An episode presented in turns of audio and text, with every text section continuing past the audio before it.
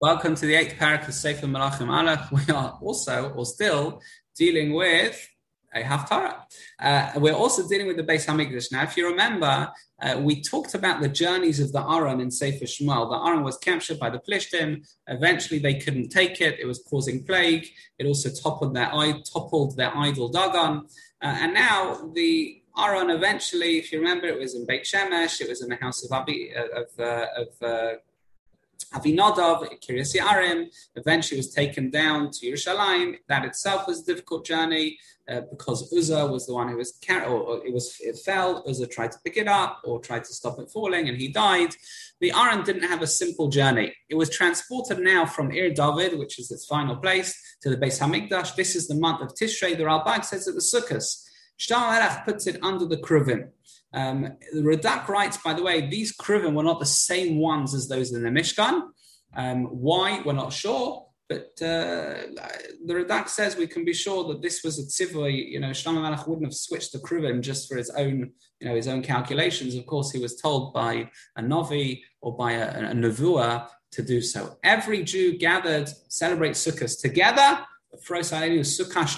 Everyone together in front of the Sanhedrin, the leaders of the nation, and there are many korbanos that are offered up.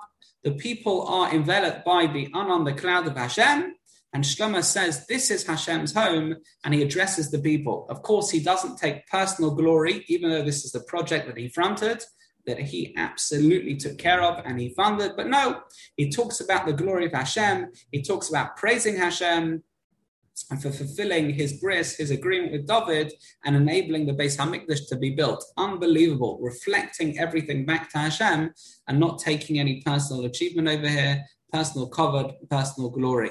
Um, he begs and davens and pleads that this bris should be observed in the future, that Klal Yisrael should remain loyal to Hashem, Hashem should listen and forgive anyone who daven at the Beis Hamikdash, even non-Jews as well, by the way. Shlomo Melech blesses the people. He urges them keep serving Hashem and keep the Torah. Shlomo makes a celebration, by the way, that lasts for 14 days, meaning that the people ate and rejoiced on Yom Kippur. The Gemara Moed Katan, the Radak in Pasuk Samach Daled, talks about this, and it also there was a divine sign that David had been forgi- forgiven for any sins that people thought he committed with Bathsheba.